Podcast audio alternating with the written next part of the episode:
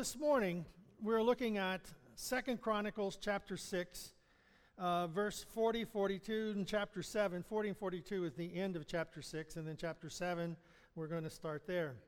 Uh, this is a um, portion of Scripture that's pretty well known uh, when we get to it. But there's a, a few things that I, I, want to look at as we move through um, this, this section of Chronicles here. Um, in the Sunday school lesson, we talked about meditating and thinking on God and how that God, um, how that we can meditate, think on the scriptures, and bring ourselves to peace in, our, in the present moment with God. And how that, that God is uh, we think on His Word. You know, we mentioned about doing uh, the 23rd Psalm, that the Lord is my shepherd. I mean, just thinking on that for a moment, you know, we, we pause. We think the Lord, being Lord, He is Lord of my life. Lord, we are bowing before our Lord. We are serving Him. He is my shepherd.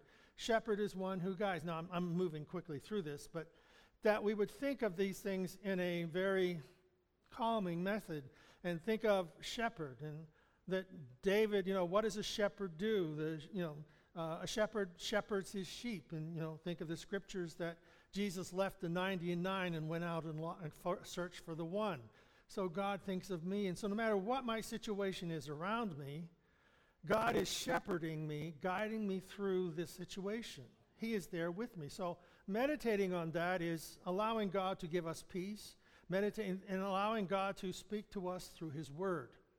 Now, the important thing is we, we have to know the word, and we have to understand what the word is saying. We could think that David wrote this from the palace, but in reality, he wrote it from a cave. He's running, either running from Saul or running from his son, who's trying to dethrone him. So, finding the context and finding what these things mean to think about them that god is with me in those situations so as we look at this in second chronicles this is uh, the uh, statements of Solomon. In verse 40, he says, Now, my God, my eyes are open and your ears attentive to the prayers offered in this place. So he's talking about the, the sanctuary, he's talking about the um, tabernacle that, they, that he has built there, you know, the big play, the big, what is it called? The, this, the, not the synagogue. Pardon? temple, yeah.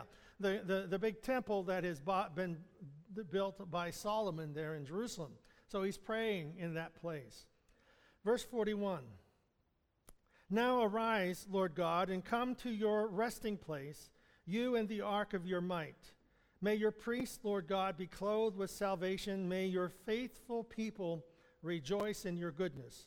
Lord God, do not reject your anointed one.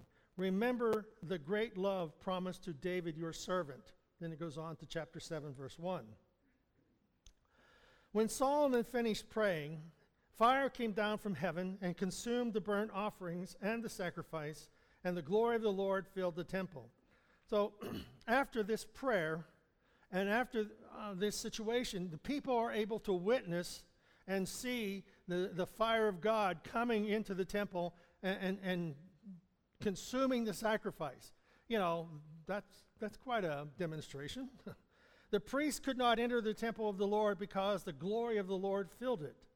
When all the Israelites saw the fire coming down and the glory of the Lord above the temple, they knelt on the pavement with their face to the ground, and they worshiped and gave thanks to the Lord, saying, He is good, His love endures forever. Then we move down to 2 Chronicles 7 11. When Solomon had finished the temple of the Lord and the royal palace, and had succeeded in carrying out all he had in mind to do in the temple of the Lord and in his own palace. Verse 12. The Lord appeared to Solomon by night and said to him, I have heard your prayer and have chosen this place for myself as a house of sacrifice. I, when I shut up heaven, there is no rain or command the locust to devour the land, or send pestilence among the people. Verse 14, focus of our. If my people, who are called by my name, will humble themselves and pray, and seek my face, and turn from their wicked ways, then I will hear from heaven and will forgive their sins and heal their land. these, these verses are, there's a number of, a couple of things that are very interesting, I, I find in, the, in this section of Scripture. In chapter 6, verse 41, Solomon says, Arise, Lord God, come to your resting place, you and the ark of your might. Now, one of the things is whenever we're praying, and you know, so often we have this idea that I don't know how to pray, I don't know what words I should do, and all that. Here we have Solomon, the wisest man on earth, and what does he do? He is quoting his father. This quote, this that, uh, this that Solomon is praying was written by his father in Psalm 132, verse 8 and 9. David says, Arise, O Lord, to your resting place, you and the ark of your strength. Let your priests be clothed with righteousness, and let your saints shout for joy. so we would think that we have to make this all up on our own. we sometimes whenever we pray, we, we, it's like, I don't know what to say, I don't know what to do, I don't the words don't come out. Well, look at something that is written already. And Solomon, in all of his wisdom, in all of his um, vocabulary, eloquence, he was, he, whenever he is making this prayer to the Lord about the temple, and his father David was making the same prayer about the temple, they went together. And so David quoted his father. He quoted, excuse me, Solomon quoted his father, David, and he quoted this psalm. So when we see these words, we, we need to look, uh, see how that they are not taken out of context. They are put together in a way that expresses what Solomon wanted to express. So, whenever we're reading the scriptures, and if we're just getting started, we go to the book of John. You know, read the Gospel of John and understand what Christ has come to do in our life. We don't start with Genesis. Right, Glenda?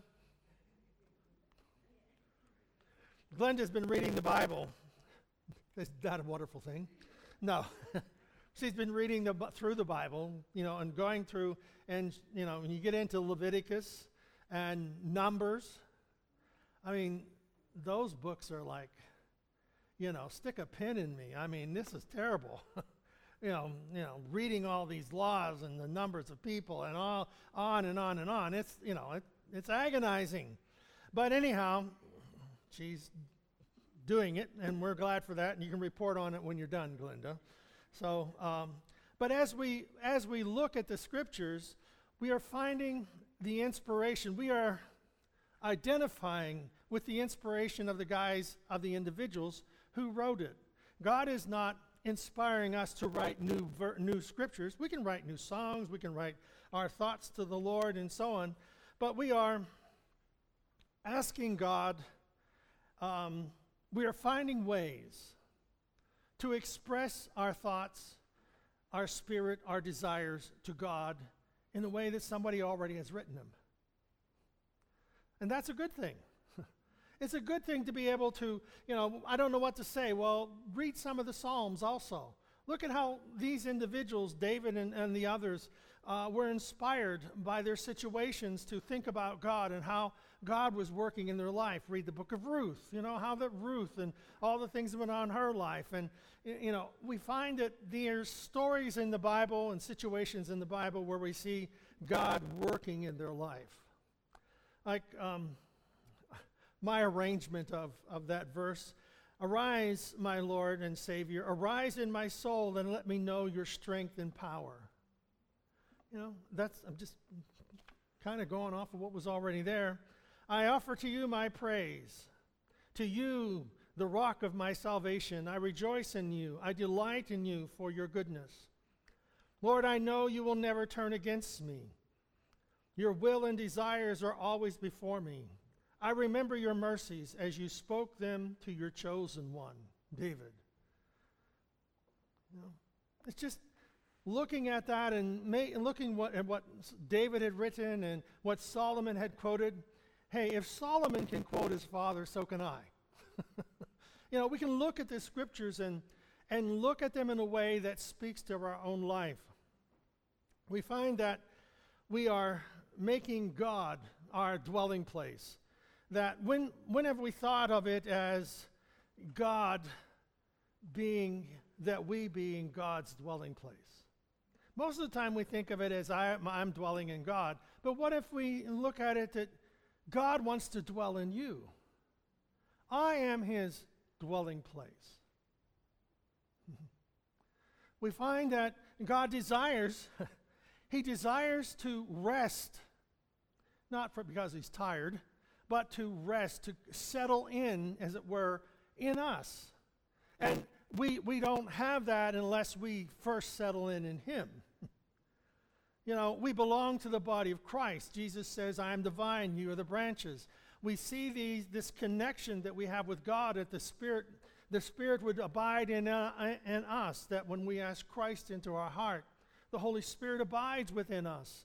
And we, we are forgiven by the blood of Jesus Christ. You know, all these things come together, and we, we look at it as that we are abiding in Christ. But if we grow into a position where we would say, wow, God is abiding in me. Jesus said, I am in the Father, and you are in me, and I am in you. he, we are his resting place. He settles in. And, and Psalm 132, verse 8 the ark of thy strength is a reference to Chronicles and it is an expression that occurs, that occurs nowhere else in the scripture, just in these two places. David and Solomon pray that God would take and keep possession of the temple for himself and make it, as it were, his resting place. God would take the temple, make it his resting place. What's the parallel? The parallel, you are the temple of the Holy Spirit you, God, take this temple, take it to yourself, and make it a resting place. wow. you see, God, we're not searching after God and trying to find Him, make sure we're, we're stuck to Him. We're realizing that God is dwelling in us and we are His resting place. And so um, that if we, if we notice God's presence is a sign of the ark also. The ark of the covenant where the Ten Commandments are and Aaron's rod that budded in a, a jar of uh, manna are in the ark. Well, that ark being, being there in the temple was a sign of God's presence and also a sign of God's power and it was a sign of God's dwelling, his resting place. Well, what is the sign of God for us? The Word made flesh and dwelt among us. When the Word dwells in us, God is at rest in us. Just as the ark was a symbol to the nation of Israel, of God's presence, the symbol of God's presence in our life is His Word. Thy word have I hid in my heart that I might not sin against him. That I would I recognize the presence of God, that He dwells within me. The scripture says, I am not my own. I've been bought with a price. So God owns us. He bought us with his blood upon the cross. And his ownership of us is, you know, we are his prized possession. And remember, if God had a refrigerator, your picture would be on it. so God, ha- you know, we, he remembers us. We are his favorite. I'm his favorite child. But so are you. You know, it's not one, it's not a scale of greatness, you know, they, on a scale of 1 to 10, I'm a 10 and you're a 6. No, we're all 10s. we're all 10s in God's book, in God's eyes. We're all the same. He looks at us the same, loves us the same, plans for our life the same. He has all this in store for us. And so, as I then look at His presence, look at His Word, I know that His Word is abiding in me. And I have confessed my sins and he forgives me and he lives within my heart and his presence is with me. And we pray that as the ark was a symbol of his presence and power to the children of Israel. his word, we are his dwelling place. He takes pleasure in dwelling with us. So he's never against us. Second Chronicles 7, verse 11. When Solomon had finished the temple of the Lord and the royal palace, so he did two things here. He finished the temple, and you know, if you've seen pictures of the temple uh, of Solomon, it's a huge, magnificent structure. I mean, it dwarfs the whole city of Jerusalem. And his royal palace, so the, he built the royal palace for himself and for the future kings, and succeeded in carrying out all he had in mind to do in the temple of the Lord and in his own palace. So everything that he had in mind, he accomplished in the, in the temple and in the palace. Now, here's, here's a little bit of history here. Perhaps years had passed since the dedication of the temple and the completion of the king's house. Okay? So, according to 1 Kings, and I'll, I'll, do that, I'll do the math here. According to 1 Kings chapter 6, Solomon began the temple in April or May of 966 BC. Okay, we, they, the dates are written there according to the Hebrew calendar. The temple was completed in October, November in 959 BC. It was started in 66. You know, you're going down towards zero, towards the birth of Christ, and 959 BC. So that was taken care of there. The temple dedicated and Solomon's prayer to the Lord occurred 11 months after the completion of the temple in 958 BC. So his prayer took place in 958. The Lord did not appear to Solomon the second time until Solomon had completed building his own palace in 946 BC. In other words, it was 12 years. what we read and look at as almost instantaneous, he completed uh, temple, he completes the palace, and the, the glory of the Lord falls, and everything is wonderful. It was 12 years. How many of you get tired waiting on God? How many times do we get tired waiting for God to answer our prayer? Well, take heart. You just keep believing. God is our shepherd, and he will see us through. Excuse me.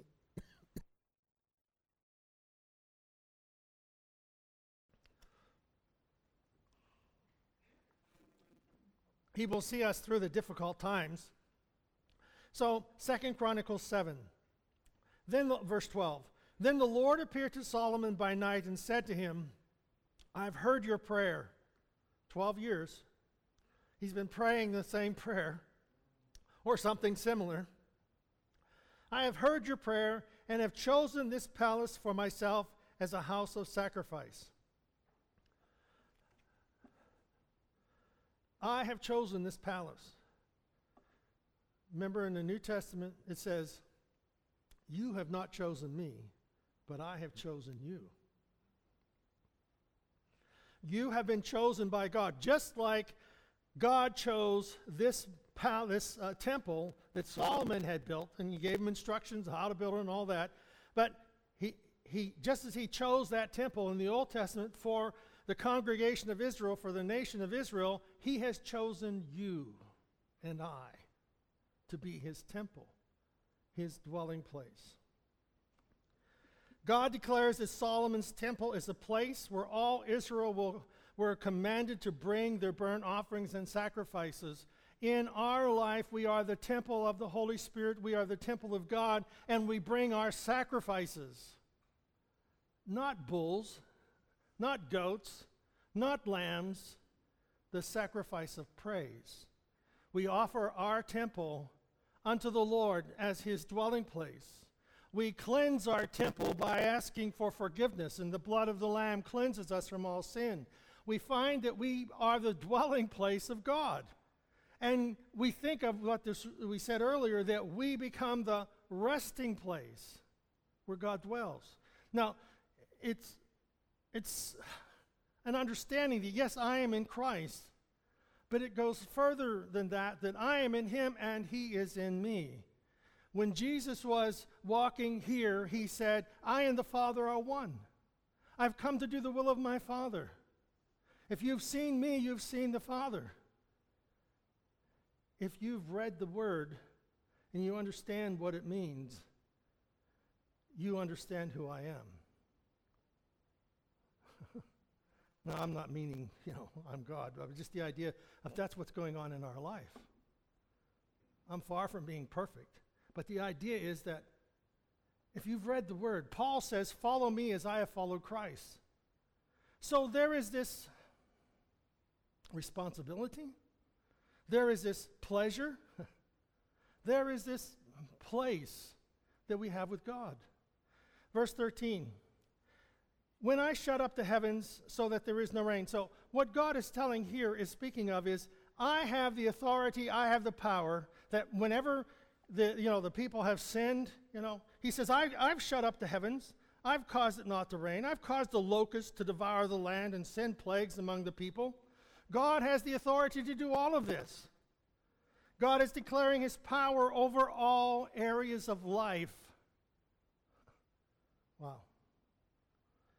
Verse 14 If my people, which are called by my name, shall humble themselves and pray and seek my face, turn from their wicked ways, then will I hear from heaven, forgive their sins, and heal their land. What God has caused to come because of sin and rebellion, God can cause to heal and restore. If my people, it's a question, if, will you respond? My people. God's people here is a reference to Israel, the nation, but it is also in the New Testament, it is a reference to us, to all believers. We are God's people. You are God's people. You are the bride of Christ. You are the, the followers of Christ. You are the messengers of Jesus. Why? Because God is in your heart. It isn't a status that we achieve, it's a status that we receive. It's a place that we have found ourselves in because of God's grace and His mercy. humble yourselves and pray. The word humble defined as the fear of the Lord.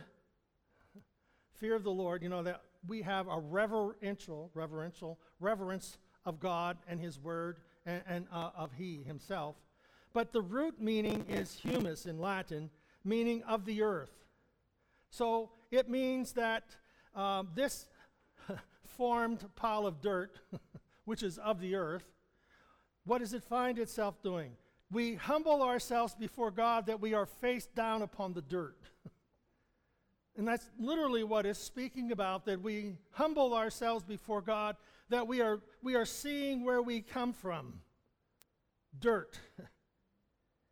and from that position, we find ourselves elevated to a place that God dwells in and that we can offer praise to our God. Humble.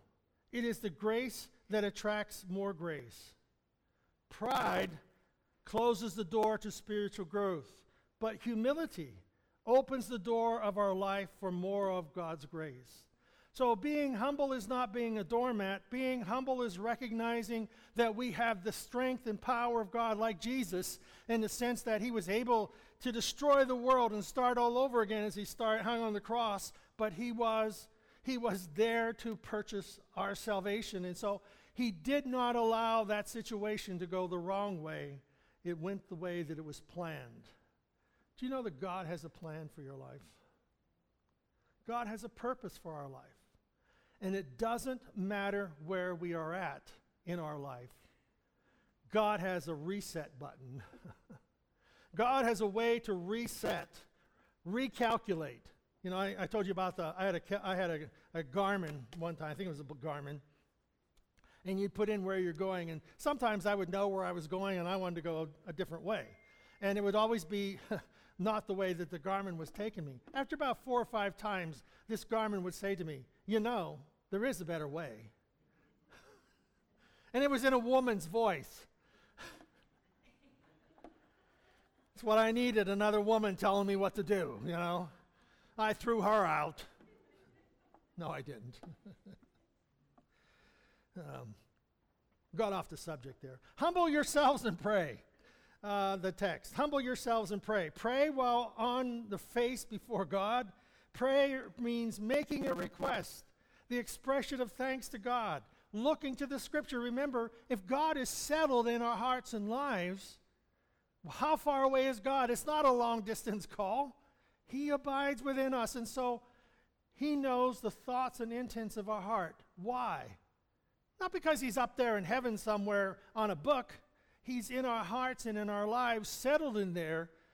And we are to recognize out of the, out of the uh, abundance of the heart, the mouth speaks, the Psalms say. So we find that we are speaking the truth of the abiding presence of God. What would God want to be said in my life? Meditate on Him. And remember, He's never so far away as to be just near us, He lives inside us.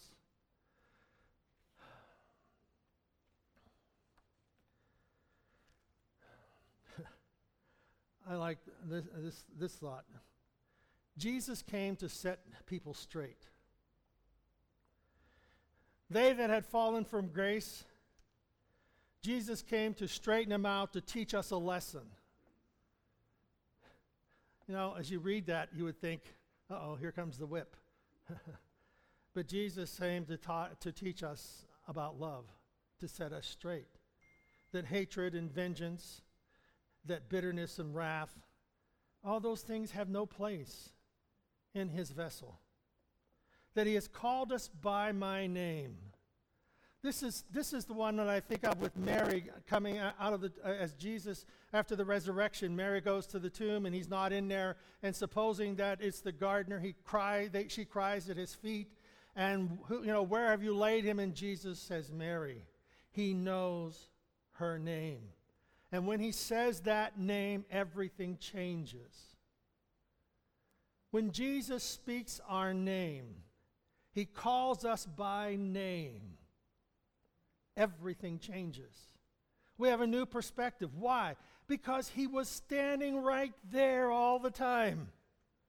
Jesus is standing right here all the time.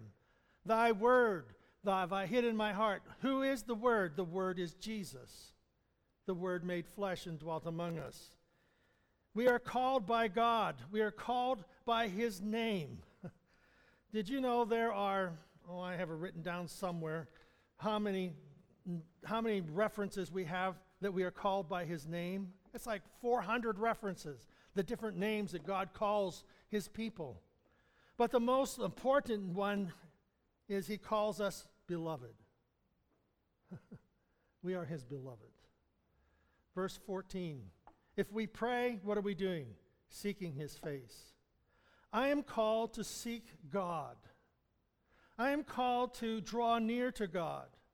I am called, as Isaiah and, and says, that he was, in the year that you, King Uzziah died, I saw the Lord. And meaning that when all the things, the, the things in my life that stood between me and God are gone, I had a different perspective of God. When everything has failed and all my wants and wishes and desires and plans and they've all crashed down, that's the place and time that we can look and see God more clearly. Without faith, it is impossible to please God, because anyone who comes to him must believe that he exists and that he rewards those who earnestly seek him. Seek my face. We are to seek him. We are to pursue him. We are to search for him. Blessed are those who hunger and thirst for righteousness, for they shall be filled. Seek my face. Turn from your wicked ways. Tell the Lord your story. Tell the Lord your story. And when you're done, ask for his forgiveness. He forgives us. And what will he do? He will heal our land. Heal our land. The nation of Israel was a big, you know, the borders of Israel, heal the land. Our land is our body, our life, our surroundings. God will bring healing to the perspectives that we have, and perhaps to the people that we are praying for. It is a healing that goes beyond just a physical place. It is that which reaches the spirit not only of our own life, but the lives of others. We are trusting in God. We are trusting in the goodness of God. Search me, O God, and know my thoughts. then I will hear from heaven. The Lord would speak to Moses face to face as one who speaks to a friend. O Lord, quicken me according to thy judgments. Seeking God is seeing the Word alive. Seeing the Word of God alive, that Jesus is the Word and that Word is alive. And it quickens, it, it, it encourages us, it gives us faith, it gives us a stirring in our spirit. And it's that quickening power of the Holy Spirit that God is telling us. Listen, you heavens, and I will speak. Hear, you earth, the words of my mouth. So when the Holy Spirit speaks his words to us, it is God speaking as we read the scriptures and they become alive on that page to our life. It is God speaking to us. It is God resting and settling in our lives. And so we come to Him knowing that I can be at peace. My past is forgiven. My present, God has given me a new present, a new outlook on life. And my future, I'm going back to what it's going back to what he created me for. God will forgive their sins. He acts with loving kindness. God has a covenant with us, a covenant of loyalty. I will never leave you nor forsake you. If we confess our sins, He is faithful and just to forgive us. God will forgive. And what will He do? Uh, he will heal our land. Remember, I shut up heaven and there is no rain. I command the locusts to devour the land and send pestilence. Remember how God brought judgment upon the nation? Here he says, I will heal the land. What sin has destroyed, God says, I will heal. What I have allowed sin to take away, you know, because we had a choice, we chose to go a different direction. God says, Don't worry about that. I got this. I'll heal the land, I'll heal your life. This verse speaks to us in many ways. For Israel, it was a national repentance, but for us, it's an individual repentance. Those of the past, those of the present. If we have dishonored his name, by our iniquities, if we should honor his name by repenting of our sins, as it were, falling on our face before him, seeking forgiveness, bowing our hearts and our lives to him, we must seek his face. We must remember his grace, divine favor. That's what he has us. That's where he has us. Divine favor. I am God's favorite child. and so are you. I am God's favorite. We must seek his face, turn from our wicked ways. Why? Because God's presence is in us. God's mercy is expressed to us. God is at rest in our life. Why? God has nothing to fear. God is not anxious. God doesn't have problems. He's sovereign. And He places that sovereignty in our life. If my people, who are called by my name, will humble themselves and pray and seek my face and turn from their wicked ways, then I will hear from heaven. I will forgive their sins, and I will heal, heal their land. I will heal their lives. Jesus, we come before you. If there's anything that separates us, our sin, our will, our purpose, our pride, no matter what it is, if there's anything that separates us from you, God, we ask for your forgiveness. Forgive us, O God. Forgive me of my sin. Forgive me. Create in me a clean heart. God, come to rest in my life. I pray this in Jesus' name. Amen. God bless you. Meditate on those things. Think about it. Let God speak to your heart. I am His, He is mine. Amen.